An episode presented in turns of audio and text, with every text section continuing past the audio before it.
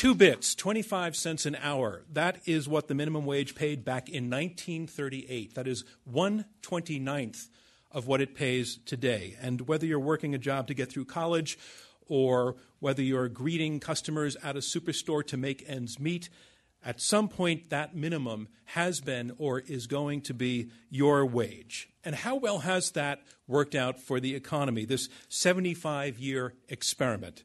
Well, it should set up a good debate, so let's have it. Yes or no to this statement abolish the minimum wage. A debate from Intelligence Squared US. I'm John Donvan. I will be moderating. We have four superbly qualified debaters who will be arguing for and against the motion abolish the minimum wage. Our debate goes in three rounds, and then the audience votes to choose a winner, and only one side wins. Our motion is abolish the minimum wage, and let's meet the team arguing first for the motion. Ladies and gentlemen, let's welcome James Dorn. And James, you are the Cato Institute's president for academic affairs. You are also editor of the Cato Journal. Um, you have in the past referred to a potential minimum wage hike as, quote, a case of zombie economics. Uh, that's a phrase you borrowed from uh, Paul Krugman, who used it in an article. Uh, for audience members who are not familiar with your work, if Paul Krugman is at one end of the spectrum, where does that put you? Well, I work for the Cato Institute, so uh, it puts me at the opposite end of the spectrum. I think uh, the minimum wage is zombie economics. All right. Thank you, James Dorn. And your partner is? My partner is the great rapper Russ Roberts. Ladies and gentlemen, Russell Roberts.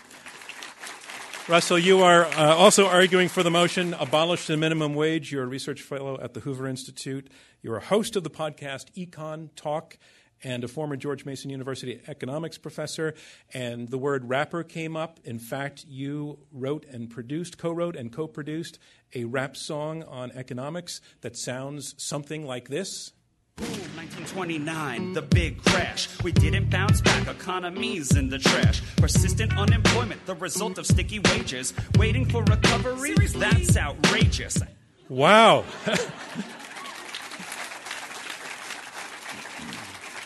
It's, it's called Fight of the Century. How many people have seen that? Well, we actually, with John Papola, we produced uh, two of them, two rap videos, and I want to make it clear on the record I, am not singing in either one of them. Uh, and uh, 6.3 million people have viewed them on YouTube, or maybe a few less than that, because people claim they've seen it four or 500 times. So.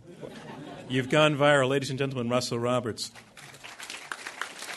Our motion is to abolish the minimum wage, and we have two debaters here to argue strenuously against it. First, let's welcome, ladies and gentlemen, Jared Bernstein. Jared, you're a senior fellow at the Center on Budget and Policy Priorities. You are former chief economist to Vice President Joe Biden. Uh, you are now known as one of the top progressive economists in Washington, D.C., but before you were an advisor to the Obama administration, you were on a different career path one that informs your work today. Tell us what it is. Well, I uh, was also a rapper. No, not really. Um, uh, I, uh, I was a social worker in New York City, and as I'll comment later throughout the discussion, that was uh, where I first learned how important the minimum wage is to low income working families. So, social work and economics very much, very important. I mean, if I had my way, uh, every economist would have to be a social worker for a couple of years before uh, before they got to be an economist. Okay, thanks very much. And your partner is? My partner is uh, my old friend and uh, wonderful policy analyst, uh, Karen Kornbluh. Ladies and gentlemen, Karen Kornbluh. Karen, you are also arguing against the motion abolish the minimum wage. Uh, you started your career as an economic analyst. You worked uh, actually with Alan Greenspan. You were also an ambassador to the Organization for Economic Cooperation and Development. Um, you got started in politics uh, working for a senator named Barack Obama. Uh, you have been described as uh, Obama's brain. Uh, a phrase that you're tired of hearing. And uh, you were the uh, chief architect of the 2008 Democratic Party platform. Um, and, and actually, I understand that you got your start in the public side of this based on something that your dad did. Yeah, so my dad was uh, involved in local uh, politics. It served in a couple of local uh, positions in uh, New York City. This was before Take Your Daughter to Work Day? Yes, yes, yes. But I was very lucky. He did take me uh, to work. I got to see a lot of fascinating meetings and somehow decided to uh, go into politics anyway. The meetings were that fascinating. That fascinating. All right. Ladies and gentlemen, Karen Kornbluh. So our motion is abolish the minimum wage. And we, as, as, I said before, what we do is we have you vote two times, once before the motion and once again after the motion, and the team that has changed the most minds will be declared our winner. If let's have you go to the preliminary vote now. If you agree with the motion at this point, push number one. If you disagree, push number two. I'll put it a different way. If you're for the motion, this team, push number one. If you're against the motion, this team, push number two. And if you're undecided, push number three. And you can avoid, uh, you can ignore the uh, the other keys; they're not live. And if you push the wrong button, just correct yourself, and the system will lock in your last vote. While you're doing that, uh, I just want to once again uh, thank WAMU uh, for partnering with us on this Intelligence Squared US debate. So it looks like everybody's completed. Uh, interestingly, that always turns out to be a very complicated process in New York. There's a, there's a lot of. So that was pretty impressive. So remember how you voted. We'll, we'll vote a second time after you've heard the arguments. So, on to round one opening statements from each team, each debater in turn. Our motion is abolish the minimum wage. And here to speak first for the motion, Russell Roberts. He is a research fellow at the Hoover Institution. He is host of the award winning podcast Econ Talk. He blogs at Cafe Hayek and is a former professor of economics at George Mason University. Ladies and gentlemen, Russell Roberts.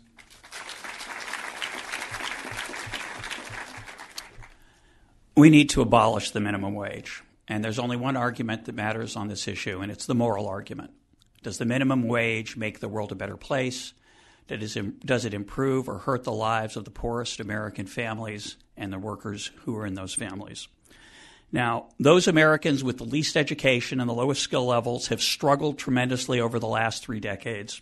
They find themselves in competition with machines, computers, automation, with foreign workers, their job opportunities have shrunk. Their standard of living is mediocre at best. But the minimum wage is the wrong way to help those people. It attacks the effects of economic change rather than doing anything about the underlying causes, and by doing so, it hurts the people that we're trying to help. You don't need a special theory of the labor market or a degree in economics to understand that making workers artificially more expensive makes it harder for them to find work. Now, those who support the minimum wage will tell you it's necessary to create a level playing field between employers and employees, that workers need the bargaining power that they're, that they're missing, and the minimum wage makes that up.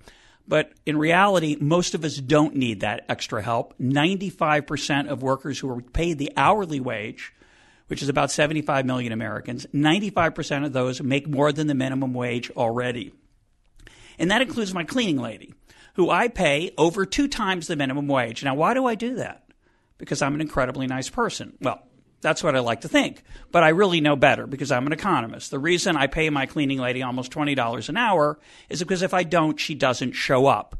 She has other alternatives that she will turn to if I don't meet her market wage. It is those alternatives that protect her from the greed of employers.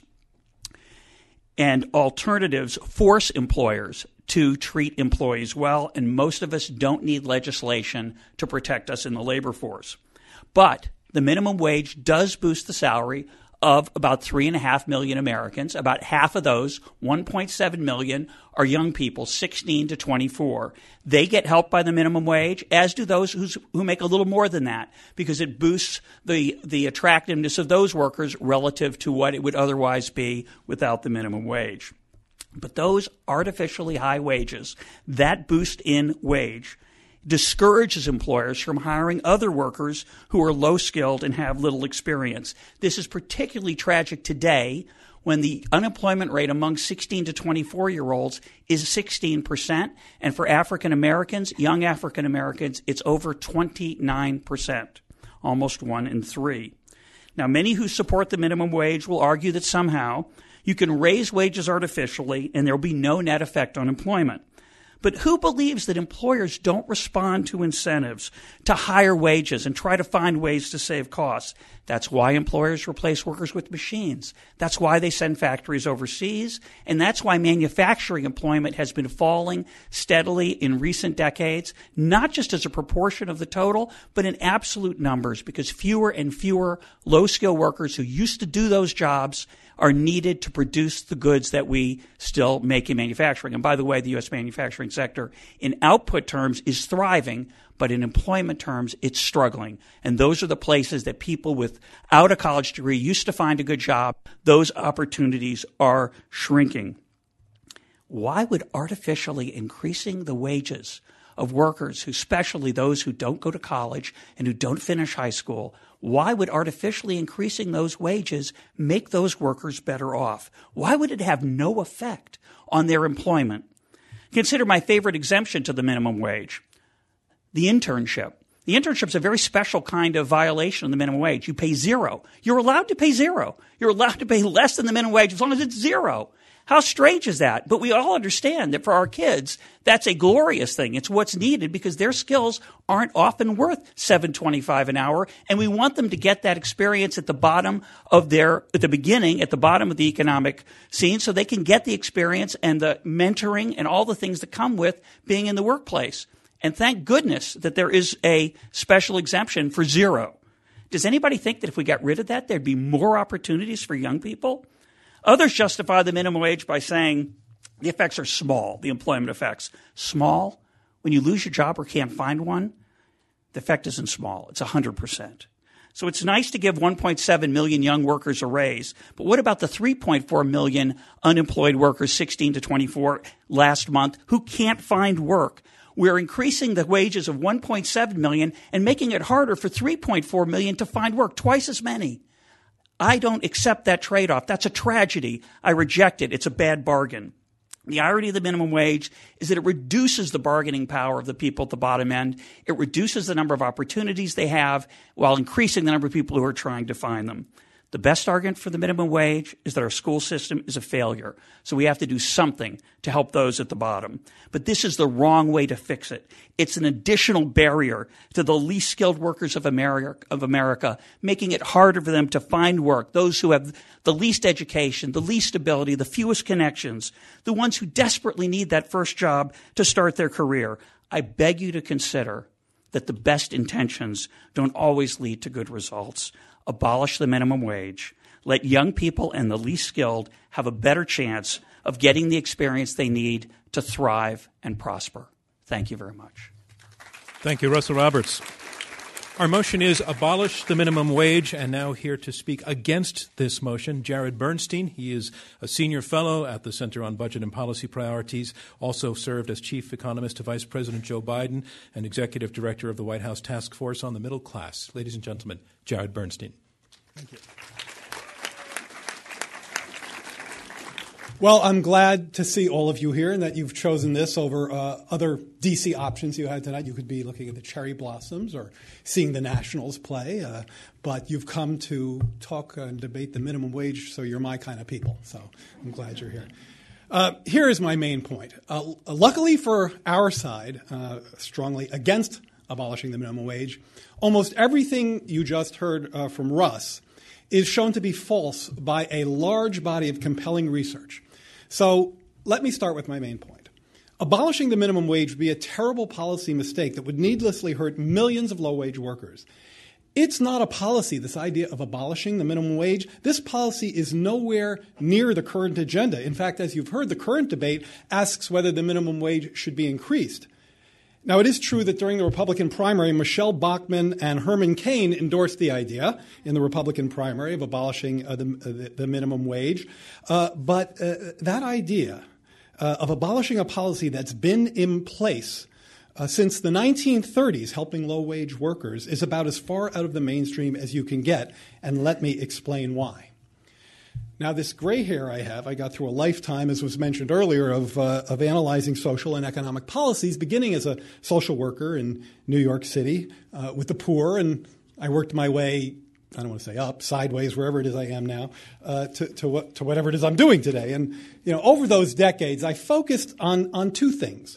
What's gone wrong in our economy and which policies could help give less advantaged folks a shot, a fair chance.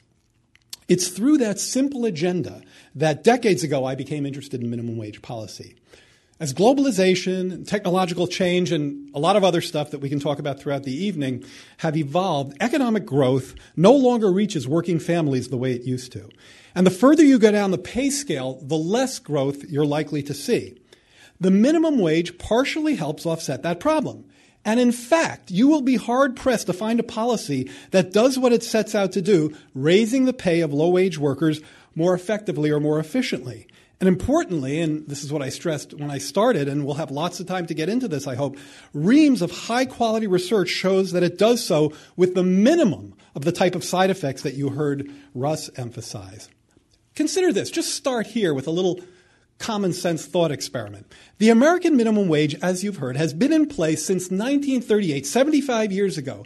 It has been raised 22 times. 19 states now have their own minimum wages above the federal level. If this policy was so damaging, as damaging as Russ claims that it needs to be abolished, how could it be that citizens and legislatures in 19 states decided not to abolish it, but to raise it above the federal level? If it was anywhere near as damaging as our opponents claim, how could the minimum wage not only have survived this long, but have flourished and expanded? The answer, once again, is because it's widely understood and accepted by mainstream economists, policymakers, and perhaps most importantly, low wage workers themselves who overwhelmingly support the policy. That's very important. I'll come back to that. As doing what it's supposed to do, steering a bit more of the economic uh, growth their way. Now, to do what our opponents advocate to get rid of the minimum wage would figuratively take the wage floor out from under millions of low wage workers, many of whom, and Karen will emphasize these points, depend on the minimum wage to support their families. It's very misleading to say that this is just a teenager's issue. It's not. For these reasons, as you've heard, the president has proposed an increase in the, federal, uh, in the federal minimum wage. Now, that's what we ought to actually be debating. I firmly believe that economists can and should have good, robust debates about that kind of proposal. Should the minimum wage be increased or not? But that's not what we're arguing about. That's not what you're voting on on the resolution. Our opponents think America should have no minimum wage at all. To me, a better question than, than, that, than the one on, on, on notice tonight uh, uh, should be should the minimum wage be abolished. A better question is why anyone would even suggest such a bad idea. So why would you why would you even think that? And I think the answer comes down to two factors.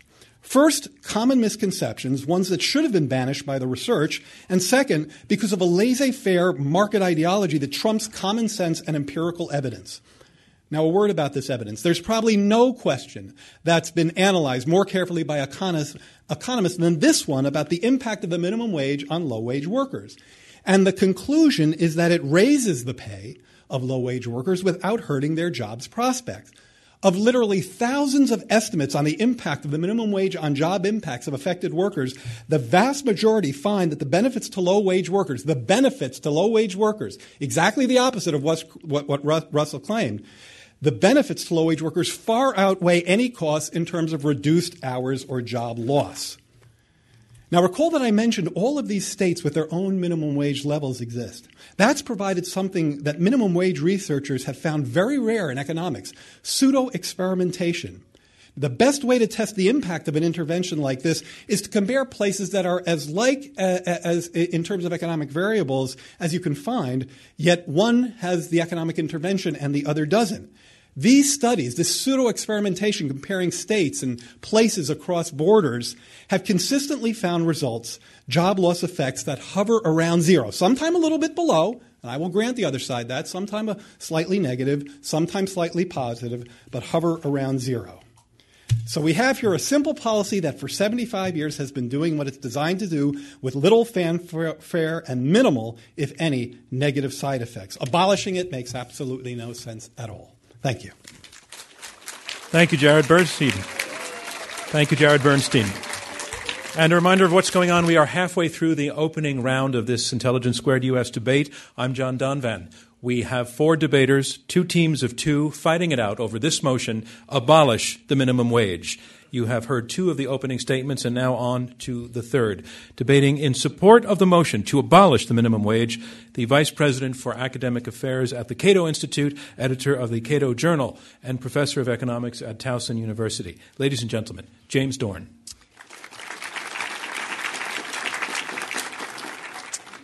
Uh, good evening. It's a pleasure to be here. Uh, I hope you will keep an open mind uh, and vote for abolishing the minimum wage. Uh, Jared gave some evidence. Uh, there was just a new study out uh, by David Neumark, written for the NBER, National Bureau of Economic Research, one of the foremost research organizations in the United States with top scholars. He refutes much of what Jared just said. Actually, the preponderance of evidence is in favor of the fact that the minimum wage does destroy jobs. Why? Because if anybody believes in the law of demand, it means when prices go up, there's less uh, of it uh, that people buy. And nobody's ever disproven the law of demand, not even Jared. Uh, nobody in Congress has disproven the law of demand. Uh, so I think we should keep that in mind. Uh, Hong Kong never had a minimum wage. I've been over. I've been visiting China since 1988, every year just about. Hong Kong started to develop and trade in 1938. It was just a bunch of shanties and everything. Hong Kong rose up to be one of the most prosperous places in the world without a minimum wage. So the minimum wage is neither necessary nor sufficient for prosperity. What prosperity requires is opportunities. The minimum wage destroys opportunities. I had a friend of mine, his, his mother was working in a department store up in New Hampshire after the kids grew up. Uh, she was making close to the minimum wage. The minimum wage went up. She lost her job. She enjoyed this job. It changed her whole life. Uh, and she was denied the opportunity to go back and offer her labor services at the pre minimum wage. That is the wage that she was agreeing to work at freely. The minimum wage interferes with individual freedom and economic freedom. And that's what's wrong with the minimum wage to a large extent. Uh, it reduces, it reduces, doesn't increase workers' bargaining power uh, because it makes it illegal for the worker to offer her labor services for less than the minimum, even though she's willing to do so because that's a better opportunity for her. And it makes it illegal for the employer to hire that worker. Also, it should be obvious that if you increase a wage rate above the going market wage rate, if it's only a little bit above, it's not going to have much of an effect. But if it's quite a bit above, as happened in New York State in the early 2000s, uh, then it led to a about 20% decrease in the unemployment rate uh, in New York State for teenage workers aged about 16 to 24 without a high school diploma because it cut off the bottom rung for the ladder. They couldn't get in the market. There was a surplus. There's lots of jobs uh, when the wage rate is lower. When it goes higher, there's fewer jobs but many workers want to get those jobs at the minimum wage. The government promises people a minimum wage, but the politicians can't keep that promise because there's two sides to the market. The employers will not hire as many workers when the wage rate goes up. And in the short run, there may not be much unemployment, but in the longer run, as Russ pointed out, the employers will substitute skilled workers for unskilled workers. They might use a computer and have one worker rather than 10. Or they may substitute labor saving uh, devices. And there's lots of evidence to show this. Just an article in the Wall Street Journal over the weekend. Uh, a woman was running, uh, she runs bakeries, uh, cupcake bakeries. She hires, she has about 10 young workers working for her. She said because of the anticipated increase in the minimum wage and the indexation, that she's going to replace those 10 workers with some tablets and a skilled worker to uh, run the operation so that they can order using the tablets. Another person that owns some restaurants and so forth, he's, he's going to go to use this new app called Squared, uh, which basically makes it easier to uh, clear checks and process credit cards. And he will displace about 30 out of his 75 workers, he said in that interview. So this is a reality. The woman that lost her job in New Hampshire, that's not just a statistic, that's a personal story. Uh, we can play games with statistics, and there's a preponderance of evidence, as I said, that the minimum wage has these uh, detrimental effects. In fact, Neumark, in his study, after looking at all these other studies, said his conclusion has not changed, and it's a very, very rigorous study. Uh, what else happens? employers use temporary workers rather than full time workers. They might make one worker do, the job of four because, after all, there's a surplus of labor now. There's unemployed workers that are looking for these jobs, so they can just, you know, lay somebody off and make the other workers work that much harder. Uh, it also destroys jobs, jobs that used to be done in the United States. When I was a kid, they had elevator operators in Buffalo, New York. You won't see those anymore. You might see them in Argentina. They don't have baggers at the grocery stores. Those have become full time jobs, many, in many cases unionized. Uh, and it slows job growth. There was just a new study out by Texas A&M uh, showing that the minimum wage has slowed job growth, which we should expect. How do you explain these huge unemployment rates among uh, black male teenagers that are, you know, over 30%? In Spain, they have a very uh, rigid minimum wage. And the unemployment rate there is 26%, the national rate. The unemployment rate among uh, younger workers, unskilled workers, who are typically younger workers, uh, is double that. Uh, how do you explain that? Uh, the minimum wage also, by the way, does not reduce the poverty rate. Uh, poverty rate has actually increased a little bit because of the minimum wage. Uh, Doug Adie and other people have looked at that, Neumark as well. And if you can't get a job, because remember, the, the law, what does it do? It increases the wage rate, but if you don't get a job, your income is zero. That's what a lot of people don't understand the difference between the wage rate, which is a price, and income, which is the price of labor times the hours worked. If you can't get a job, your income's zero.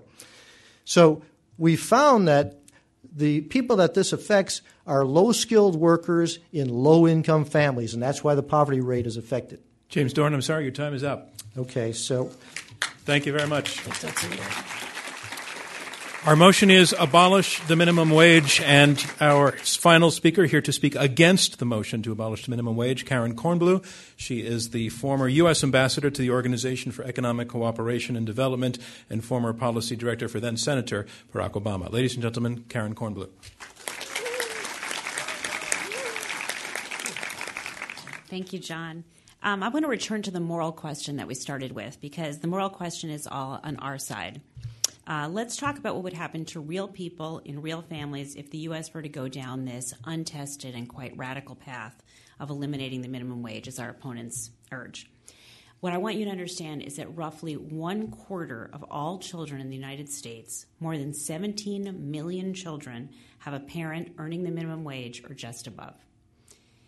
Another way to think about this only almost one of three of those who benefit from the minimum wage, so they're just at the minimum wage or they're just above it, and so we think that their wages are bumped up because of the minimum wage, are parents. One in three. That means that uh, today, a family with two kids that earns the minimum wage because of the low level of our minimum wage is still living below the poverty line at today's at today's level of the minimum wage. These families, as Jared and I have actually studied, uh, work more and more hours and yet still have to make terrible choices every day. They have to choose do I pay for childcare or leave my little child alone? Can I afford health care? Can I afford to put anything aside in case I lose a job? What our opponents are asking is to get rid of the minimum wage that keeps those families barely afloat today. How can they even consider that? Uh, I want to think beyond that family and what the implications of pulling out the rug under them would mean for the rest of us. First of all, let's think about the knowledge economy. Our opponents have been talking about uh, uh, teens and letting them work for less money, but we're, we're talking about a knowledge economy where we want to compete for high wage jobs. And the people who are going to take those, the children growing up in those families are the ones who are going to be the human capital of our society going forward. They're going to pay your and my Social Security. They're growing up in those families earning those very low wages. They'd be worse off. There would be less to invest in those children. Social mobility in the U.S. The U.S. Uh, used to be the home where if you were brought, born into a poor family, you could make good. That's less and less true the American dream is under more and more threat. We're behind every country. This is OECD data. We're behind every country except the UK now in terms of social mobility. We're behind France uh, in social mobility. So, do we really want to go backwards, get further away from the American dream? No, I don't think so. I think we want to restore the American dream, not turn this country into a Dickensian nightmare. Um, inequality closely related to social mobility. Inequality is uh, approaching record levels, and um, we think that half of the uh, increase in inequality is a result of the following min- minimum wage. Half of the increase in inequality for those at the lower end. Then there's the issue of our economic recovery, our fragile economic recovery. If the minimum wage, if abolishing the minimum wage had any effect at all, it would surely take money out of the economy. In fact, it would act as a reverse stimulus. So let's think very carefully before we uh, go down this road as a, as a society. Uh, I'd like to bring up women uh, as the only woman on this panel. Over half of those who earn the minimum wage are women. And these women obviously already face disadvantages. If you look at the data, women are poorer than men at every age, and in old age, the gap is tremendous because of uh, the low wages that they earn. If we eliminate the minimum wage, this will especially hurt women. Now, can we afford the minimum wage? This is a big question. Yes, absolutely, we can afford the minimum wage. Uh, as Jared said, we've had it for over 75 years, hasn't hurt overall economic growth. Uh, the wealthiest Americans are doing extremely well. Corporate profitability is growing. As we know, the stock market just broke new records. But the families at the bottom end are not sharing in this increasing economic growth. We can afford to let them share a little bit of that. Uh, there's no evidence that the minimum wage costs jobs. There was a, a, famous study two decades ago by Alan Krueger, who's now the chairman of the Council of Economic Advisors, and Berkeley's David Card. They studied New Jersey's fast food uh, restaurants, and they found a slight increase in employment as a result of the minimum wage being raised. And countless economists have poured in to try to refute this, and they haven't been able to. They've done all kinds of studies, and as Jared said, there's just no evidence uh, that, that employment is hurt. And this applies to studies not just carried out uh, in the U.S., but those done in the United Kingdom, Australia, and other countries. Uh, we heard about Hong Kong. Let's talk about Hong Kong. Hong Kong is a city state of 7 million people smaller than New York City, where I grew up. I don't think we want to gamble the United States economic future on an experiment in Hong Kong. In China, however, thanks. In China, however, the provinces actually have um, something like a minimum wage. It's a, it's a monthly floor, but in Beijing, they actually have a minimum wage. And guess what? The central government in China just decided to raise that wage across the country so that it will be 40% of the average salary, which is higher than we have, we're, we're talking about, uh, that we have right now. Um, uh, I just, I just want you to think about uh, the maid who makes your bed in the hotel when you're out of town, the person who serves you that salad when you go to the fast food restaurant at uh, lunchtime. Most of these people do not earn enough today to feed themselves, house their kids, uh, and take care of their families. Uh, we, they cannot afford to see their incomes fall. The moral argument is absolutely on our side. Do not pull the rug out of low income families. Please vote no on abolishing the minimum wage. Thank you. Thank you, Karen Kornbluh. And that concludes round one of this Intelligence Squared U.S. debate, where our motion is abolish the minimum wage. Now we go on to round two, and that's where the debaters address each other directly and take questions from me and from you in our live audience here in Washington, D.C. We have two teams of two arguing for and against abolishing the minimum wage. The side arguing for the motion, Russell Roberts and James Dorn, have said that uh, the minimum wage actually should be abolished. It should be abolished actually because it hurts the people that is trying to help, that it makes workers artificially more expensive and that that is something that kills jobs. The team arguing against abolishing the minimum wage, in fact, they're saying that it should be raised, say that few policies have worked better uh, as designed over 75 years than this one. And they say they're making the moral argument that to abolish the minimum wage would pull the rug out from under millions of American families who are depending on it. I want to put a question to the side that is arguing to abolish the minimum wage in terms of impact. Um, and either of you can take this question. If the minimum wage were abolished today, effective tomorrow, and employers could adjust wages, what do you think would happen? How many people would see their wages go down drastically and immediately? Well, we, we can't answer that precisely. Russell Roberts. I, I certainly wouldn't uh, abolish it tomorrow. I'd want to phase it out. But as I said earlier, about three and a half million workers today earn the minimum wage or less. Uh, some of those, by the way, are about a million of them are in the food service business, and many of those make tips that boost their wages higher than what they're listed in the in the data. but it's about three and a half million workers. So some of those would have lower wages. And the real question is, is what else would employers do? What else would happen in the workplace if uh, workers uh, didn't have to be paid a legal minimum? And I think there'd be a lot more opportunity for those 3.4 million unemployed 16 to 24 year olds that have had the rug pulled out from under them because we have a policy in place that makes them expensive. And I think that's a terrible mistake. Russell, in the in the very short term, I'm just trying to I'm trying to hone in on the point that Karen Kornbluh is making that she says it would pull the rug out from people who depend on it now. Um, is, that is that accurate? Do you think that I think you're talking about a longer term process where employers adjust, but in the short term, would a lot of people be hurt very quickly? Well, I don't know. I think some employers would take advantage of the change in the law to lower wages, and they would have lower income. The question is, what's the right way to help people who have low skills or who are struggling for all kinds of reasons, many of which are not their fault? We have a horrible school system. We ought to fix our school system instead of trying to help people through this artificial method. If the artificial method worked, I'd be, it'd be great. It'd be great. When Karen says we, we can afford it, we can afford it, this group, because we all make more than the minimum wage. And I would get some, most of the people in this room, because 95% of the American workforce does earn more than the minimum wage, and it would have very little effect on us. It's the people that we don't see, the people who have the toughest time finding work, who are punished by this good intention, well intentioned law. All right, Jared Bernstein. Yeah, I want to respond to that. First of all, and um, I, I think we, we have a disagreement about the numbers. 3.5 million hourly paid workers. That's correct. Correct. Okay, so you're leaving out at least 2 million salaried workers. Uh, salaried workers are not exempt from the minimum wage, so, so, so that number is wrong. There's, here's, what's, what's here's, the source let me that, finish. Jared? What's the source for 2 million? Because the BLS uh, doesn't collect that data. The, oh, absolutely. No, no, no. This is, this is from the current population survey. Okay. Um, look, Ru- you wish Russ, Russ Robert. but they don't collect Russ, the hours. Russ is a Russ is a friend of mine. I like Russ.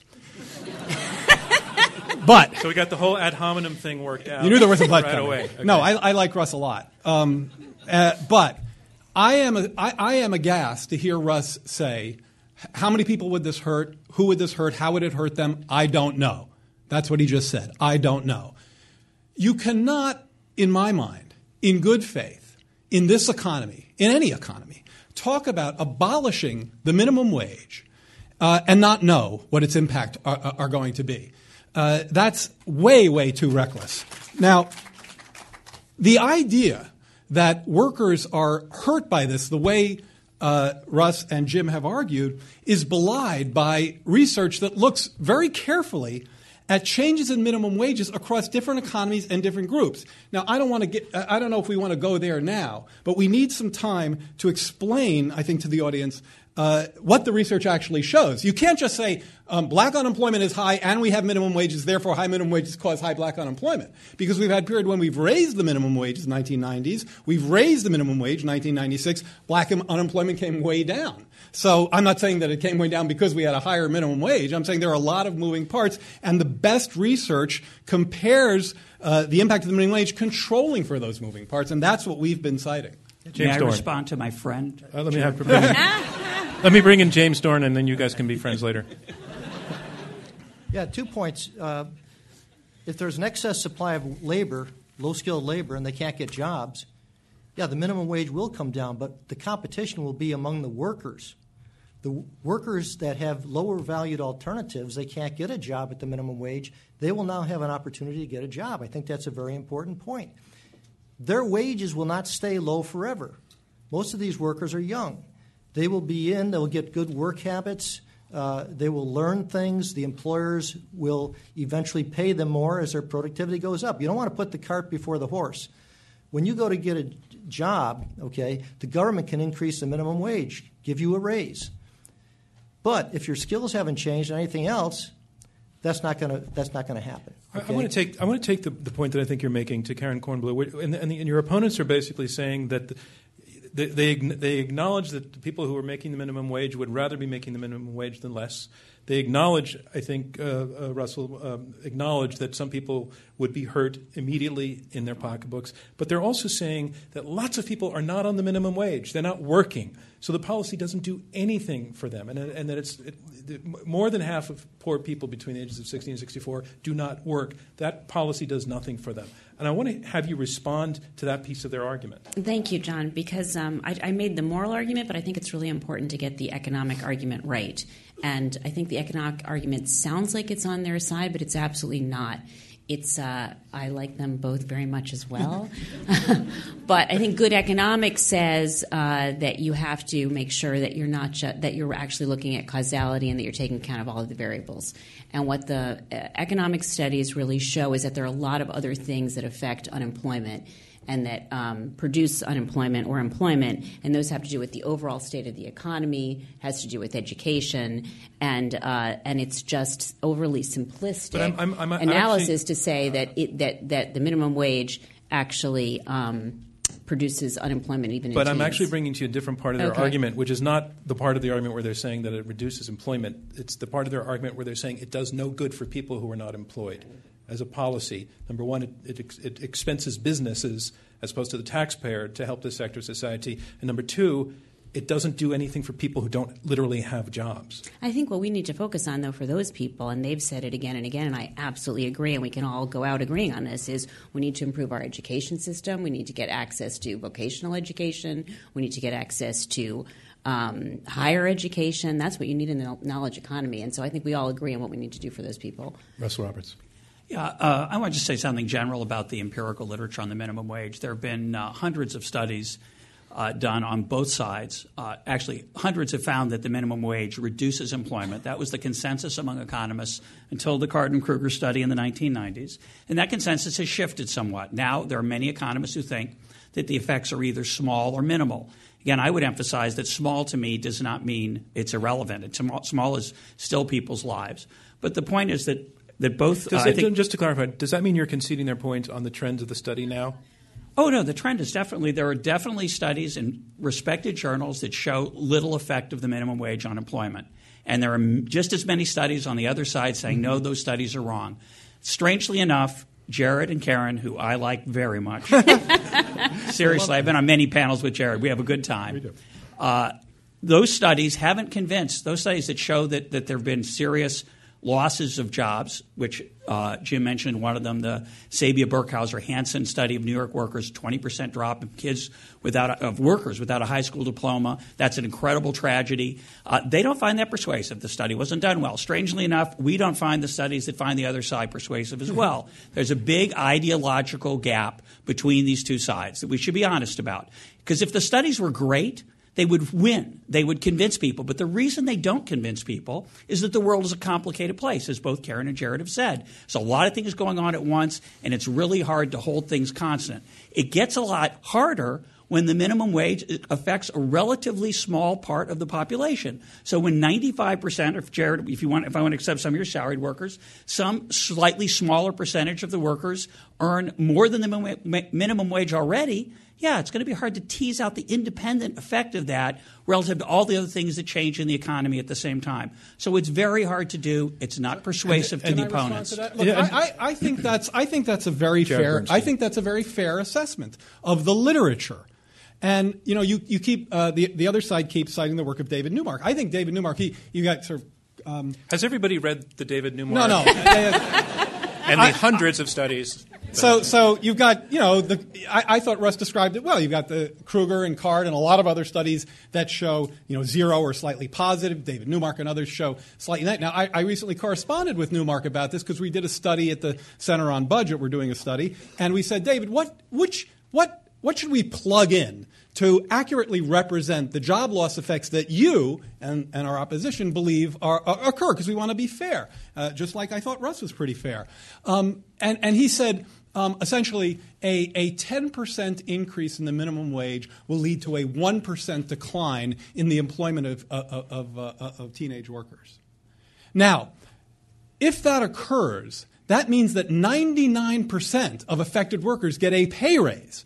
Now, our opponents have consistently said if 1% uh, loses a, a, job or loses hours of work, yet somehow 99% get a raise, it's a bad deal. That's just, I think, economically a, a very uh, a, very misleading way Let's to hear see from this. Jim Dorn arguing to abolish the minimum wage. Yeah, I want to address Karen's point on the moral argument. Um, uh, Can you respond? W- would you respond to the point made, and I'll, and I will come back to you on the Yeah. moral argument because I do want to explore that moral issue. But but yeah, Clara I- just okay, left a big responding to that point. for- most of these in. studies look at the short run, what happens in a very short period of time, and there's mostly modest increases in the minimum wage that would lead to modest decreases in employment, and they sh- that shows up. Uh, but if you look at the long run, longer period of time, where businesses uh, that are just making marginal profits uh, and they can't increase prices much, they're going to cut back on low skilled workers. And all workers aren't the same. All teenagers aren't the same. Uh, some are have better work ethics and so forth. So these are the workers that are going to be retained, and other workers are going to lose their jobs. And these workers that lose their jobs cannot come back and say, okay, I'd be willing to work at, at, at the wage I worked at before. This is the thing that I just like about the minimum wage. It, it puts government in between the employer and the worker. Uh, it politicizes the decision about employment. Instead of letting the worker who knows his or her alternatives best come in and negotiate. Now, they might say the worker has no bargaining power. Well, if, if that were, were true, you could pay the worker anything you wanted. But if you pay workers too low, you see help wanted signs. Employers want to hire workers and they want to train workers and they will spend money training workers. This happened in Hong Kong. You know, she points to the Hong Kong. Hong Kong has been the number one economically freest country or region or special administrative region or whatever you want to call it in the world. China does not have a federal minimum wage. They have local minimum wages, and most of those local minimum wages, especially in the coastal areas, have been below the prevailing wage. The politicians there want to create jobs, and they know if the right. wage rate is too high, the official one, they won't create those Jim, jobs. I wanted the part of your argument I want to take to the other side, which was very accessible to all of us, is the logic that he lays out that if, and to use the phrase that his partner used, if you artificially make workers more expensive, then employers are going to adjust by not hiring them. That is a coherent, logical argument. And I, and I haven't heard you respond just Sure. to the logic of that argument. It's, it's, that's a great question. Uh, the like any other theoretical notion, and it is a theoretical notion, uh, a very um, cogent one, as you mentioned, uh, it has to be empirically tested. You can't in economics. This is not this is not science. Uh, this is social science. It's different. You have to test it, and the tests that have been applied have been, um, I think, very careful pseudo experimental kinds of tests, especially more recently, where a- a- as much as you can is held constant. And what those tests find is that you don't get the results that uh, Jim and Russ have predicted. So you have to ask yourself, what else is going on? And the, the other things that are going on are what I call the three Ps. Um, there are, are three other ways uh, that um, an increase in the minimum wage gets absorbed that have nothing to do with job losses uh, uh, prices, uh, productivity, and profits. Okay? Profits, and as Karen mentioned, um, corporate profitability is soaring at an all time high, while compensation, by the way, as a share of national income is at a 50 year low. Um, profits are uh, redistributed somewhat uh, when minimum wages go up to low wage workers. I think that's a good thing given the trends that Karen decided. A very interesting and very positive impact is that you find that in the low wage labor market, a, a part of the economy that's fraught with turnover and vacancies, that goes down significantly. So productivity helps absorb some of the uh, increase as well. And there's some price effects too.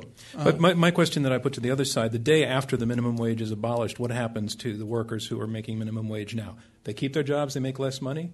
That's what you see happening? Yeah. Okay. Russ Roberts. Well, Jared and I agree on something very important, which is economics is not a science. That's good. That's a start. Uh, it's more like history with a lot of numbers. Uh, it's nothing like physics or the sciences. So, to me, the word social in front of it isn't. Uh, it's a very important qualifier. And I think the challenge is the empirical evidence that Jared's talking about. I view is very unpersuasive.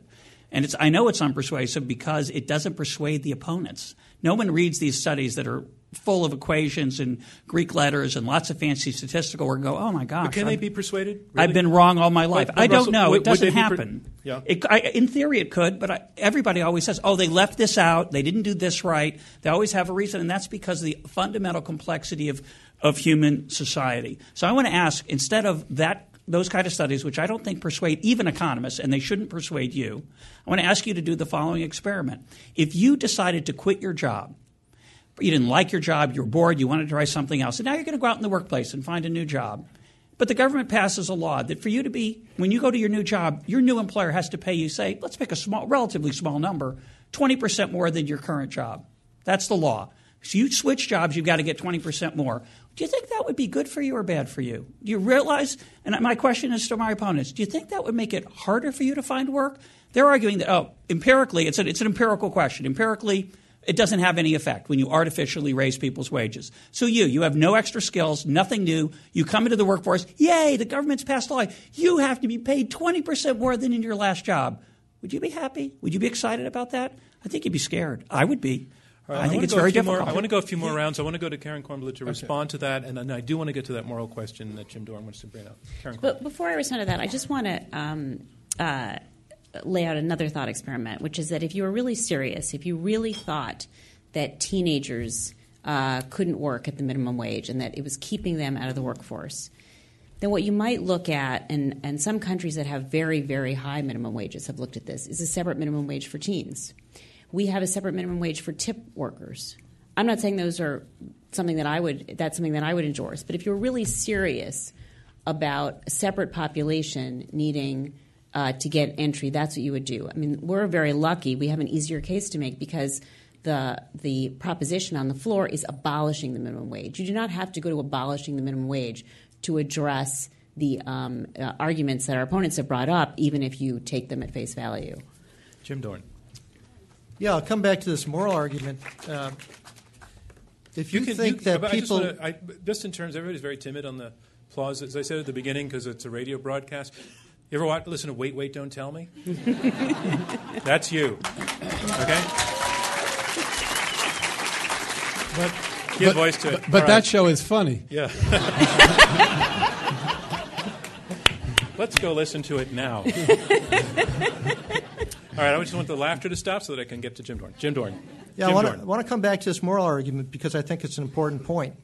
And the question is whether individuals should, should be free to choose on their own terms, as long as there's not fraud involved and violence, uh, to make themselves better off as they see it, or whether the government should mandate a wage rate which may put you out of a job if the government says the employer has to pay you $9 an hour and you're only producing $5 an hour you're going to lose your job. Now, why is the worker getting $5 an hour? Because he or she doesn't have very many good alternatives. They don't have much education. So, the real way you want to increase their income. You increase the wage rate, they lose their job, their income is zero. How do you increase their real income over time? They have to have a better education, they have to have work habits. They don't get any work experience if they can't find a job, and people do lose their jobs. There's lots of evidence on this. Doug Adie did a, a, a very good study showing that when the real minimum wage rate, that is adjusted for inflation, uh, increased by 10%, he found that there was a th- almost 4% increase in the unemployment rate for low skilled workers in the long run after firms made adjustments.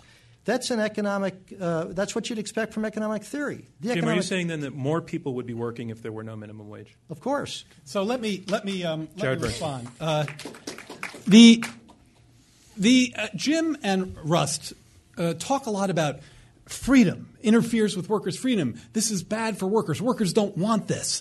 So everybody's had a chance to do a thought experiment except me. So here, here- here's the thought experiment. Uh, Imagine a poll that asks a bunch of low wage workers, would you support abolishing the minimum wage? Okay?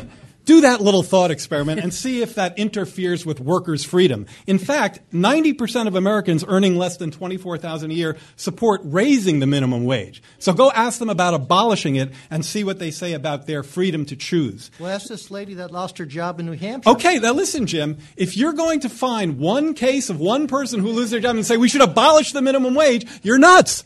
No, it's that simple. I mean, it, it, But, but I, Jim, and I am not. I am not saying. I am not saying you can't find that lady. There's In fact, the research. million. I agreed with There's Russ that the research million. shows there are small negative impacts from some studies. Some studies show small positive impacts. Russell Roberts. And There's well, three- actually, Jim, you were the one who was called nuts. Do you want to? yeah, I'll let Jim go first. Yeah. All right, Jim, you can Well, go first. I don't believe in ad hominem attacks. Obviously, it's an example, but But it's I like a you. personal example. It's, it's, it's something other than just a raw statistic. It's a human being. Uh, people should be free to choose. That's, that, that's, it's a free country. The government shouldn't be involved in this. It's Okay, as I- if, I'm if the government wasn't involved Jim, in I'm it, only interrupting would we go down the you have made that point, and, Yeah, and I okay. will let Russell. I just want to say, yeah, there's one person in New Hampshire, and there's another 3.4 million who are younger than that uh, friend of Jim's who don't have jobs right now, who want them, who aren't able to support their family, and aren't able to get the meaningfulness out of life that a, that a, that a real job uh, helps you achieve. Thank you for the applause, but you're not supposed to do that. Now, so I think, again, ask Jared makes a great point. Most minimum wage workers think it's a good thing. They won't if they lose their jobs, though. They're not experts in economics. They're not experts on thinking about how their businesses might respond. We're here to have a discussion and to think about these ideas. And again, I ask yourself, ask for your children. Those of you who have children, would you want your child to go out into the workforce being only only told they can only get a job if they can make at least fifteen dollars an hour or twenty dollars an hour or twenty five? Seven twenty five. It turns out it's not such a big hurdle because eighty percent of teenagers are able to earn that anyway on top of it. So again, I would make the point: the minimum wage right now is fairly small and not as harmful as it would be if we raised it, for example. So we that that is true. It's fairly small, but it's not There- small for the people whose lives are affected. Karen, very quickly, because I want to go to questions. So right after Karen speaks, you can start raising your hands, and we'll bring mics to you. Karen, Okay, so I just, uh, sorry, Karen Russ, Kornbluh. but you did just undermine your point completely. Great, Because you just said that the current minimum wage is not creating problems. Your position is to abolish the minimum wage. Where our, our- it's not. There's the question on the table is not whether to raise the minimum wage; it's whether to get rid of it entirely at its current low rate. You're not quoting me quite accurately. I didn't say it wasn't causing any problems. I said the problems are relatively small and they're hard to measure. And as a result, it's relatively uh, pleasant for most people because 95% of the people don't need it who earn, the hourly, who earn, an hourly wage. I, I just think that we have to be really, really careful. I mean, you guys uh, have tossed around a lot of studies. Um, I think if we know that at our current low minimum wage, we are not causing problems, why on earth, because of some abstract notions or some theory about economics that's not proven in the empirical literature, do we want to subject low income families to an experiment of throwing out minimum wage, which is a support for them and their families? Because every worker who earns, who is, pro- whose productivity is under 725 an hour right now is having a very difficult time making their way in the world, especially young workers. So that gets to the heart of the uh, theory where I think Russ and Jim go wrong. What you just heard from Russ is a standard Econ 101 theory, which is workers are paid their marginal product. They're paid what they contribute to their firm's value at the margin. Now, if, if you believe that, um, you know very little about the, the actual labor market. Let's go to Uh, some questions.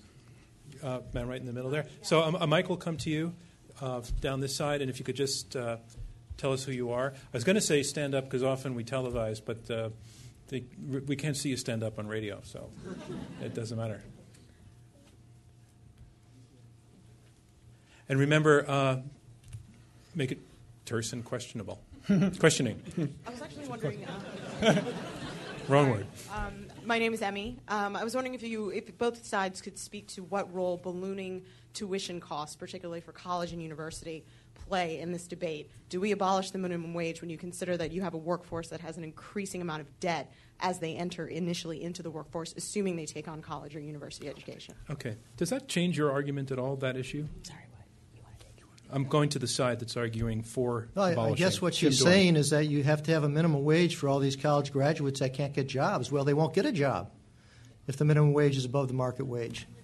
I- I would have a slightly different perspective on this. Russ I think Robert. part of the problem we have with education right now is that we've subsidized it, which is a lovely idea. and as a result, it's pushed up tuition. It's allowed colleges to raise their their prices, their tuition, a great deal. And as a result, many students have borrowed a lot of money, and as a result, they're in big trouble. Okay. And especially in a downtime of economic growth when economic growth is so mediocre. Okay, uh, I just it's getting a little bit off the minimum wage issue. Fair enough, Yeah. but that's why I stopped you, uh, Karen Kornbluh. To Yeah, I. I do think this is really tied to the minimum wage issue because we have to remember that we live in a knowledge economy and a country's human capital is what it competes on. And so, what we need to do to be competitive, to have productivity, to have the American dream again, to have people earning high wages and being able to support their families is investing in people's education. And so we have a big problem in this country in terms of K 12, and we have a big problem in terms of Okay, university same- costs. That's what we should adjust, I'm gonna s- uh, and not the minimum wage. All right, I'm going to step in. But your opponents made the very same argument at the beginning. And I was surprised when you said that you have the moral argument on their side because they were, they were not saying damn the poor in any way. They were saying that they feel that the, the, the tool, the minimum wage, doesn't function correctly. I, and, I've, and I've been wanting to get to that moral argument, but I was hoping somebody in the audience would actually bring it up. Oh no! So what I was saying is that I think the moral argument is on our side because those families need the minimum wage to to uh, support their kids. What they were saying is that somehow the minimum wage hurts those families and keeps them out of the workplace. I think the way you deal with people who are out of the workplace is you get education and training. Okay, but they're, they're saying the same thing. They're saying they care about the same people, but they're saying that the minimum wage hurts them. I'm saying the minimum wage helps them. Okay. Um, right again in the center. I know that's a pain with the microphone. I'll go to the wings after this, but but you in. Uh, so the mic's coming to you. Just wait for it so that the radio broadcast can hear you. Uh, oh, I'm sorry. You don't know who I'm talking about, do you? Obviously, it's a dark room, right? If you can stand up, because I'm making eye contact, then the microphone will find you. There it is. Great. Hi, I'm a business owner in Can Washington. you can you bring the mic up? Thanks. Hi, I'm a business owner in Washington D.C., where the minimum wage is eight twenty-five an hour, and I love the idea of worker freedom. When I think of one of my workers living in Washington D.C. on roughly sixteen thousand dollars a year, if they didn't take much in vacation, they'd have the freedom to choose, say, between rent or food, or you know maybe health care. So my question goes to. Um, the notion of a living wage. If we don't pay our workers a living wage, then what we're asking is for the rest of the population to subsidize our businesses to bring those people up to a level where they can survive. And I'd just like the Via the comment on that. taxpayer, you mean? Yeah. Okay, the side arguing to abolish. The living wage isn't by the taxpayer. I, I think it's usually a proposal to just have a higher minimum wage that would be able to support a family more easily. W- What kind of business do you have? I'll repeat it for the, those who, since you don't have the mic. I have a consulting business. You have a consulting business, and your workers are paid. You said you have some that are paid eight twenty-five an hour. No, I said that's the minimum wage in Washington, D.C. So none of your workers earn the minimum wage. No, there are some who do though, and that's very hard on them, and that's no doubt about it. Uh, right now, there's a proposal with the City Council of Washington to uh, increase the the minimum wage for special stores that have large footprints. Uh, this would be stores like uh, Costco and Home Depot and uh, Super Walmart. Uh, there are very few of those in Washington, D.C., but they want to raise it to 11 something an hour. The Washington Post came out the other day and said that's a horrible idea because Costco will leave. They won't be able to make a living, unfortunately. They have a lot of profit, but at 11.25, it's not clear they'll be able to keep that store in, in Washington. And the Washington Post thinks that's a bad idea. I do too. I think it's a bad idea, to, especially to pick out special stores. What? I, I, ma'am, I need you to not debate with the debaters, but the question. Sorry. That's okay. No, Afterwards, I'm the- the happy to talk of things, some I want. Jared Bernstein to debate with the debaters. Jared Bernstein. Thank you. Um, if uh, I, first of all, again, these are empirical questions. If I if I if I communicate uh, nothing to you tonight, uh, that, that that would be the thing that I'd, I'd want I'd want to leave you with. You, you can't make the assumptions that our opposition does uh, uh, about what happens with living wages or minimum wage, and, and this has been studied uh, again. Uh, fairly carefully, not as much as minimum wages, but living wages have not been found to have the distortionary effects that that Russ suggested. I do think the questioner gets into a very important point that we haven't touched on yet.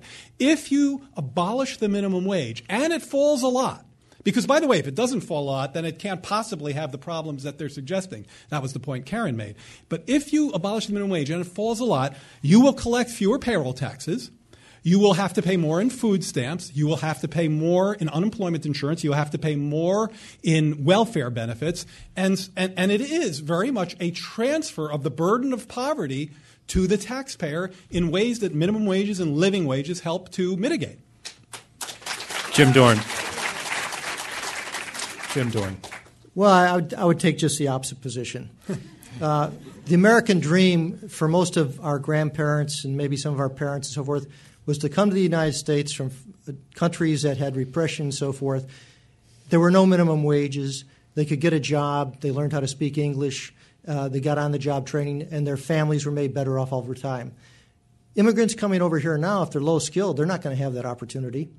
And teenage workers without a high school degree that might be going to work and getting a job, these people aren't going to get jobs. The Card Krueger study did not did not look at people that actually lost their jobs from smaller establishments. It was they did a survey on franchise restaurants, and they didn't take into account the people that actually lost their jobs. Now. These marginal firms don't make a lot of profits. They're making a normal return on investment over the longer period of time. And if they have to pay a higher wage rate, they're going to either fire some workers or they're going to have less to reinvest in the firm to expand it. Other workers who, sure, some workers gain, they keep their job, but other workers will lose their job and either go in the shadow economy or eventually end up on welfare, maybe. So I want more opportunities for workers. And the government, just by saying you're going to pay a higher wage as if there's no effects, uh, is nonsense. It's like the law of gravity. The law of gravity operates even though leaves may blow up in the wind. Uh, the law of demand operates. And when prices go up, people buy less, especially in the long run when they make substitutions. Just common sense. Let me, uh, let me interrupt you to go to the question down here. Wes, what does this body language say? You, you can kind of lean back and turn. Have you? I'm have comfortable. You? I don't see any fruit. Okay. I hear the applause, but I don't see any fruit, so I'm, I'm feeling pretty good. All right, good. Sir. If the goal of the minimum wage is to help low income earners, which everyone, I believe, on both sides has said is a, a laudable goal, should we as a society make uh, an effort to make that more direct and clear and increase something like the earned income tax credit and make the transfer of wealth uh, direct and Take for, clear? the, for for people who don't know what the earned income tax credit is. Take one sentence to explain what it does. Uh, I, I believe it uh, is something with, if you have a job and you have income, uh, you get money back on taxes. Okay, if you're below a certain uh, Threshold. level of income. Okay, uh, let's take that to Karen Kornbluh first, and then I'll come back to this. One. Yeah, the earned income tax credit uh, is a terrific thing. It's um, it's for uh, uh, workers who are low income, but um, I- I'd say two things about the earned income tax credit.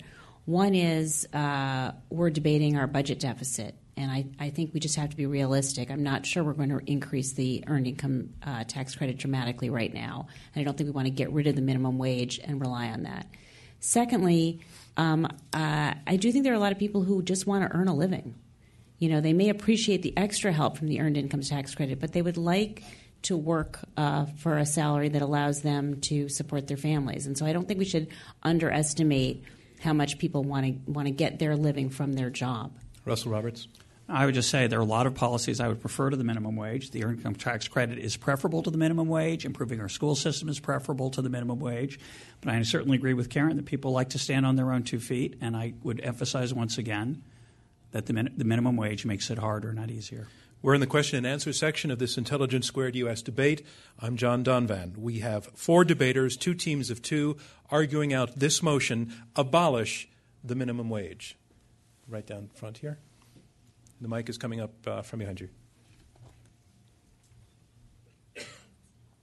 Um, it, my name is Daniel Stone. It seems like the pro side is arguing that with no minimum wage, it's better for the entire economic system. But I wonder, without a minimum wage, where you have an environment where people can make 50 cents, a dollar, a dollar 50 an hour, if that could lead to other economic problems like poverty, which could lead to uh, increased crime. Do you do you not feel that they've actually answered that question? Um, I, no, seriously, I, I, I, I don't want to take time uh, on it. If I, to me, it's the crux of their whole argument answers your question. But if you would like to take it, either side. Th- Take they're it saying it would. I mean, oh, go ahead. No, no, I, I, I think let's put to this side. Well, I think actually, I- most uh, establishments already pay more than the minimum wage, and and if the if the wage rate dropped for some workers, the lowest of the skilled wor- uh, lower lower skilled workers, yeah, their wage rate may go down in the short run, but they'll have a job. And their wage rate's not going to stay at, at, a low level forever if they work hard. That's the point. Uh, you're pricing these, the politicians are pricing these people out of the market in the name of doing good. It's a feel good policy.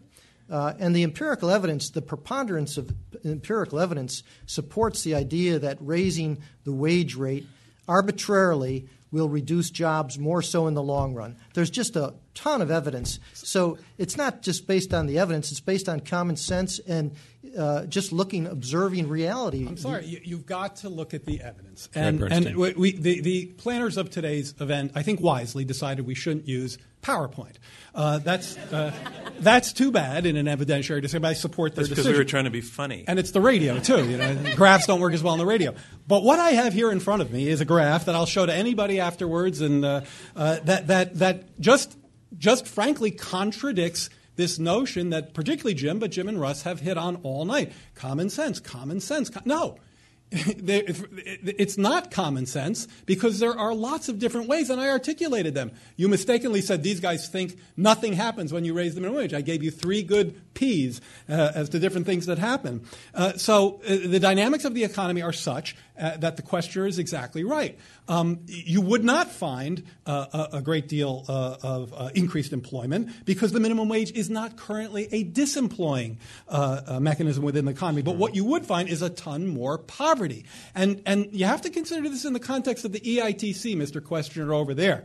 Because if you take a minimum wage that's $7 an hour and you apply a 40% EITC to it, you're adding $2.80. Again, again, again Please don't use the term EITC. Oh, the Earned Income Tax Credit, a Thank wage you. subsidy for low wage workers. Uh, if, you, if you apply the current wage subsidy to a $7 minimum wage hour, it's 40% at the max. That's $2.80. Apply that to a $3 wage, which may be where it's going to fall. Russ doesn't know, but it could be. Now you're talking about 120, uh, a dollar and 20 subsidy to that wage. So it's a 280 subsidy at the current minimum wage level. If that goes falls by half, then the subsidy falls by half. All right, I want to go to another question uh, way up on the top. Sir, if you stand up, again, you'll be seen. There you go.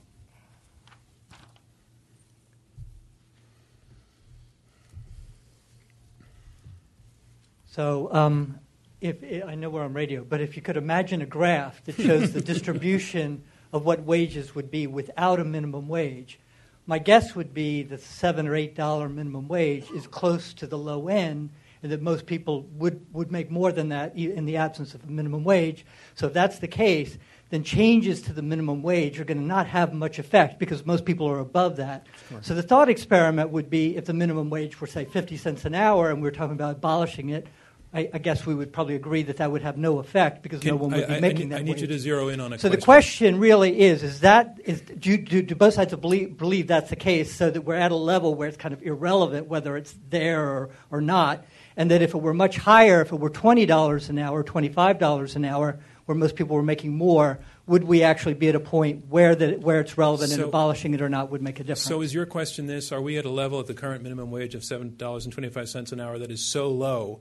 That abolishing the minimum wage would not actually affect. Well, I'm not saying that making. it would have no effect, but it has minimal Little. effect, right? Yeah. Because it's close to where the, the minimum would, would be, and so that may have. Oh, no all right, let me go to Russell. Well, uh, do you want to go first, just, Karen? Just a real quick thing. We think that the that the minimum wage also affects those who earn just above the minimum wage. That it props up wages just just above. So if you look at the people who earn at the minimum wage or just above, as I said at the beginning, we have one quarter of all children in the U.S., more than 17 million kids who have a parent who earns at the minimum wage or just above who we think would be affected.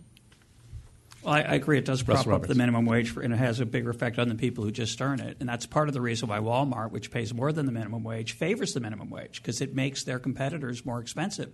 It raises the cost to other firms that are smaller and won't, can't afford to pay as much as Walmart does. So I agree with the questioner, though. The level is relatively small, which means it's hard to measure, and the harm is relatively small. But as I started off by saying, for the people who can't find work, it's not small. For the people who aren't worth it, it's very tragic.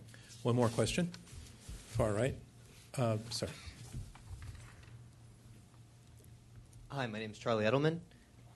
Risking oversimplification. That's our mission here. it seems to me that the side arguing for the motion is arguing in favor of workers' individual freedom. And the side arguing against is arguing for government protection. What elements of the minimum wage debate isolate it from arguments against uh, hours working on the job versus overtime, uh, healthcare benefits? You know, what elements of this debate make it unique compared to other labor versus business arguments? That's a really good question. That's really good. In other words, are we just having the same old argument over and over again? Is this just libertarian versus uh, uh, progressive government argument, or is there something else going on in terms of the minimum wage? Is that what you're saying? Exactly. All right. It's a really interesting question, actually. Um, who would like to take that on first? Uh, James Dorn.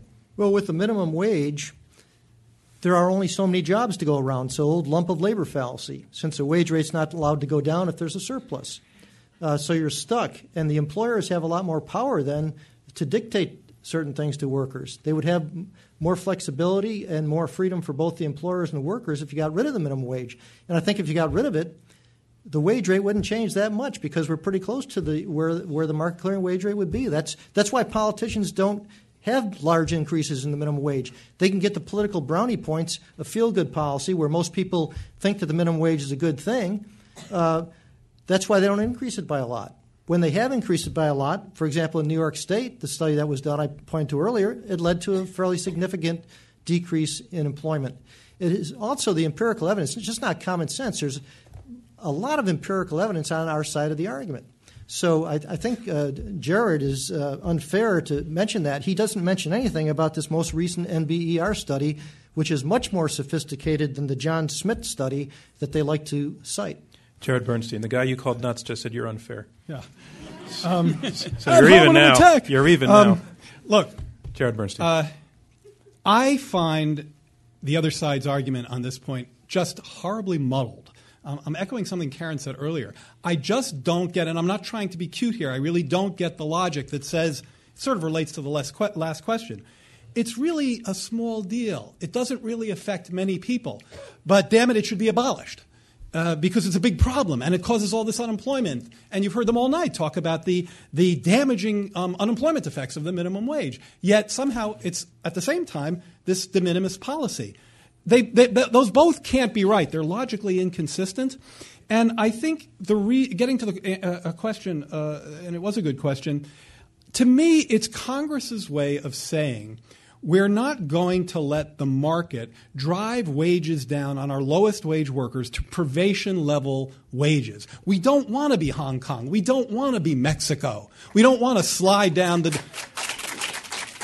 you know, in economics terms, we don't want to slide down the demand curve the way our, our opponents would like us to. Now, the reason to think that's a bad idea is if it has the negative job loss effects, if it actually distorts the economy in ways that our opponents worry about and claim. Let me let the Russell research Roberts- says it does not. Russell Roberts. So um, horribly muddled. That's in between, I guess, nuts and unfair. Um, it's not too bad. Uh, there's a subtlety here, and, and it's a nice rhetorical flourish here. But I think the argument is is that when we say it's relatively small, we're not saying it's unimportant. We're saying it's difficult to measure. It's difficult to tease out the independent effects when many things are happening at the same time. So as a result, when some states are doing well, they raise the minimum wage, and therefore it's hard to figure out what the independent effect is of what's going on underneath. But my question for you is since you reject the logic that we made, and you say it's only an empirical question, I'd like to know why you think employers over the last 30 years have relentlessly punished, not through their deliberately, but through their actions, have relentlessly punished low skill workers because they are relatively unattractive compared to workers outside the United States and automation. Do you really think that work that employers don't respond to economic incentives? Employers have not consistently Jared punished. Bernstein. Oh, sorry. Did you want? No, I'm just doing this for the radio, so Sorry, they know yeah. who's talking. Sorry. Thank you. Jared Um, Bernstein. Jared Bernstein. I need to say it when they're not laughing and when you're I'm not going to hear that in my head now for the next week. I'm when going I to say it one more time. Say anything. Jared, Bernstein. Um, did he say that, or did I just? Um, employers have not uh, relentlessly punished low wage workers. In fact, in the 1990s, a period when the minimum wage was increased in 1996, the unemployment rate among low wage workers fell to the lowest it had been in 30 years. The national unemployment rate fell below 4%. That was the time of welfare reform. And, and, and hundreds of thousands of low wage, poorly educated single moms came off welfare, got into the labor market, and with the complementary boost of the minimum wage and a higher EITC, poverty rates fell very steeply. So, you know, I think you're fundamentally wrong. I'll tell you why employers fight against the minimum wage because it cuts into their profits. And that concludes round two of this Intelligence Squared U.S. debate, where our motion is abolish the minimum wage. And here's where we are. We are about to hear brief closing statements from each debater in turn. They will be two minutes each. This is their last chance to try to change your minds. Remember, you voted before the debate. You will be asked to vote again after closing statements, and the team whose numbers have changed the most in percentage terms will be declared the winner. On to round three, closing statements from each debater in turn. Our motion is abolish the minimum wage. And here to summarize his position against the motion, Jared Bernstein, a senior fellow at the Center. Uh, Jared, you can do this one sitting down. It's okay. Uh, let me finish my introduction of you. Jared, Jared Bernstein. Let me finish the introduction. Jared Bernstein, a senior fellow at the Center on Budget and Policy Priorities. For my closing statement, I'd like to get away from the dueling studies and statistics, which I'm sorry we have assailed you with, and I apologize to my friends on the other side if I got a, a, a little rambunctious. It's, I, I clearly I feel this passionately. Um, but I'd like to get away from that, and I'd like to bring a bunch of, of other people up here on the stage with me, uh, so to speak. Uh, the almost 90% of Americans earning less than 24000 a year who support raising the minimum wage, okay? I don't hear an argument from the other side as to why they're wrong and to why they would uh, uh support uh, in the interest of their freedom, abolishing a minimum wage that 90% of them support. 80% of Americans between 18 and 30 support raising the minimum wage. 10 to 1 among unemployed workers support raising the minimum wage 10 to 1 now earlier russ said something about nobody's mind being changed that's actually not true It is true that a lot of people's minds don't get changed. But uh, in fact, this research that we've been talking about, particularly these experimental designs where you can really make pretty fine, granular comparisons, have changed some minds. The Economist magazine now supports increasing the minimum wage. They didn't used to. Bloomberg News, Crain's New, Crain's New York Business which is very much a, a business, a journal. Um, the Costco CEO, the Starbucks CEO, uh, even Mitt Romney Mitt Romney, during the Republican campaign, said we should index the minimum wage to inflation, not abolish it, index to inflation, which, by the way, makes sense from, I think he was thinking of, like a business guy. What, what, what you don't want to see is these um, surprise increases uh, along the way. You'd like to see it indexed. And that, by the way, is part of the president's proposal. So, yes, raise the minimum wage, index the minimum wage, vote against, vote no on abolishing the minimum wage. It is a cruel, far out of the mainstream idea whose time has not come and never will. Thank you, Jared Bernstein. Our motion is abolish the minimum wage, and here to summarize his position in support of this motion to abolish, Russell Roberts, a research fellow at the Hoover Institution. In September of 2011, the governor of American Samoa traveled 7,000 miles to testify for five minutes in front of Congress. He begged Congress to stop increasing the minimum wage in American Samoa, a process that had begun in 2007 and was scheduled to increase until it reached the U.S. minimum of 725. In 2009, employment on American Samoa fell 19%. That's because employment in the tuna canning industry, which was a third of their jobs, had fallen 55%. The governor of American Samoa, who came to testify, blamed that collapse on the minimum wage. And here's a quote from him his testimony. We are watching our economy burn down. We know what to do to stop it. We need to bring the aggressive wage costs decreed by the federal government under control. Our job market is being torched. Our businesses are being depressed. Our question is this How much does our government expect us to suffer? I have the same question for those who support the minimum wage here in the United States. How much do you expect the least skilled among us to suffer? Congress should, did stop increasing the minimum wage in American Samoa, thank goodness. They should have the same compassion for workers here in the United States and abolish the minimum wage here. Right now, there are people within a few blocks of where we're sitting who cannot find work simply because their skills are not worth 7.25 an hour. Why would you condemn those men and women to a wage of zero? Why would you cut off the bottom of the economic ladder and deprive a human being of the chance to begin a life of honest work? There are desperate people among us, people who have nowhere to turn, whose job prospects are poor. Why make their lives worse? It's not just about the money, it's about giving people a chance to find meaning and satisfaction from standing on their own two feet. Give the least skilled among us the chance they deserve. Abolish the minimum wage. Thank you, Russell Roberts. Our motion is abolish the minimum wage, and here to speak against the motion to abolish Karen Kornbluh. She is the former U.S. ambassador for the Organization for American. Uh, sorry, she is the former U.S. ambassador to the Organization for Economic Cooperation and Development. Uh, thanks so much, John. Thanks for moderating this. Um, I want to say a few things. One, abolishing the minimum wage would hurt real people and real kids. Uh, a third of those uh, who would be hurt are parents. Uh, one tenth are single parents. Uh, more women than men would be hurt. 55% of those who benefit from the minimum wage are female. Uh, the average minimum wage worker contributes fully half of her or his household's uh, entire income. Minimum wage laws do not seem to affect employment very much. Studies suggest that other factors, such as the overall state of the economy, how local industries are doing, matter a lot more for employment than the level of the minimum wage does. Several states have minimum wages above the federal minimum. There are no signs that the higher rates lead to higher uh, unemployment. Abolishing the minimum wage would hurt inequality, it would make it worse, and it would hurt social mobility. It would make it harder for children of low income families to get ahead. This is very personal for me. My grandmother was a single parent. She raised four kids. Uh, fortunately, she had the minimum wage at that point. It had become the law of the land and she was able to send her kids uh, to school. I'd like the single mom of today to have the opportunity to uh, keep her family together, get her kids through school. Uh, we should restore the American dream. We should not undermine it. We should not abolish the minimum wage. Thank you, Karen Kornbluh. That's our motion, abolish the minimum wage. And here to summarize his position in support of the motion to abolish, James Dorn, Vice President for Academic Affairs at the Cato Institute. Markets don't lead to privation, markets lead to prosperity. Historical evidence shows this. A Mexican immigrant came over the United States not too long ago.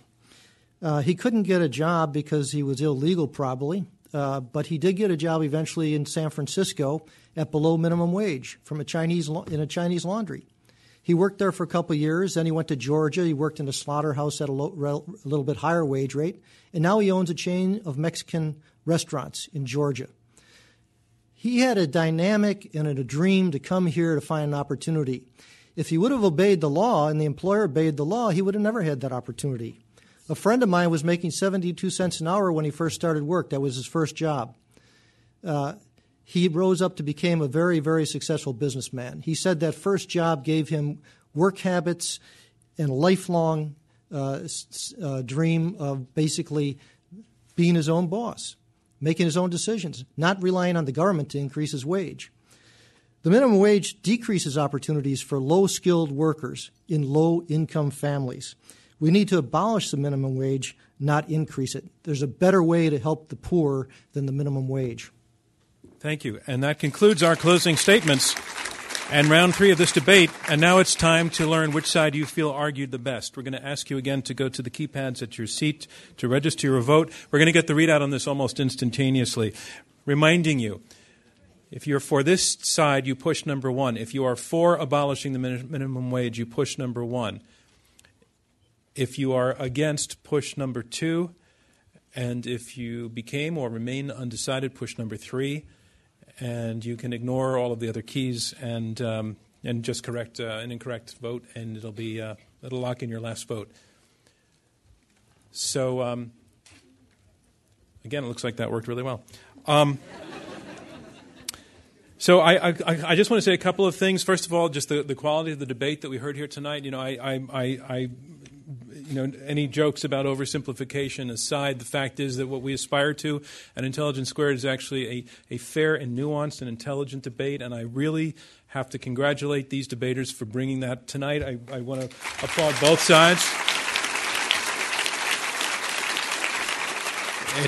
It, it, didn't it did not get ad hominem and it was really very respectful and it actually is clear that you all know and like each other so we appreciate that you did that. Uh, also for those of you in the audience who asked questions there was not a clunker question and there were some really excellent ones so i want to thank you as well for those questions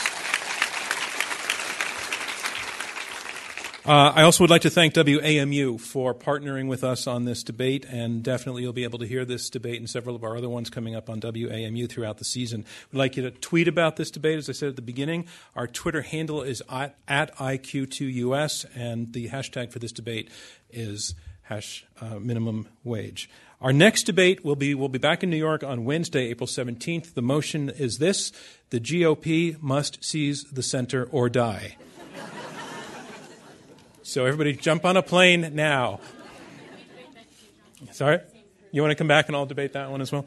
Um, arguing in support of the motion um, for, uh, for, for the GOP to reconfigure uh, is David Brooks, an op ed columnist at the New York Times, Mickey Edwards, a former Republican congressman from Oklahoma. Arguing against that motion, Laura Ingraham, host of The Laura Ingraham Show, and Ralph Reed, chairman and founder of the Faith and Freedom Coalition.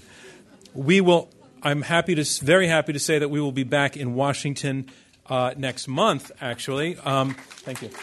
And in that case, we'll be doing a, a, partnership with the McCain Institute for International Leadership. McCain Institute has been running a series of terrific uh, uh, debates and discussions uh, for the last several months, and we are hugely honored to be uh, partnering with them on that.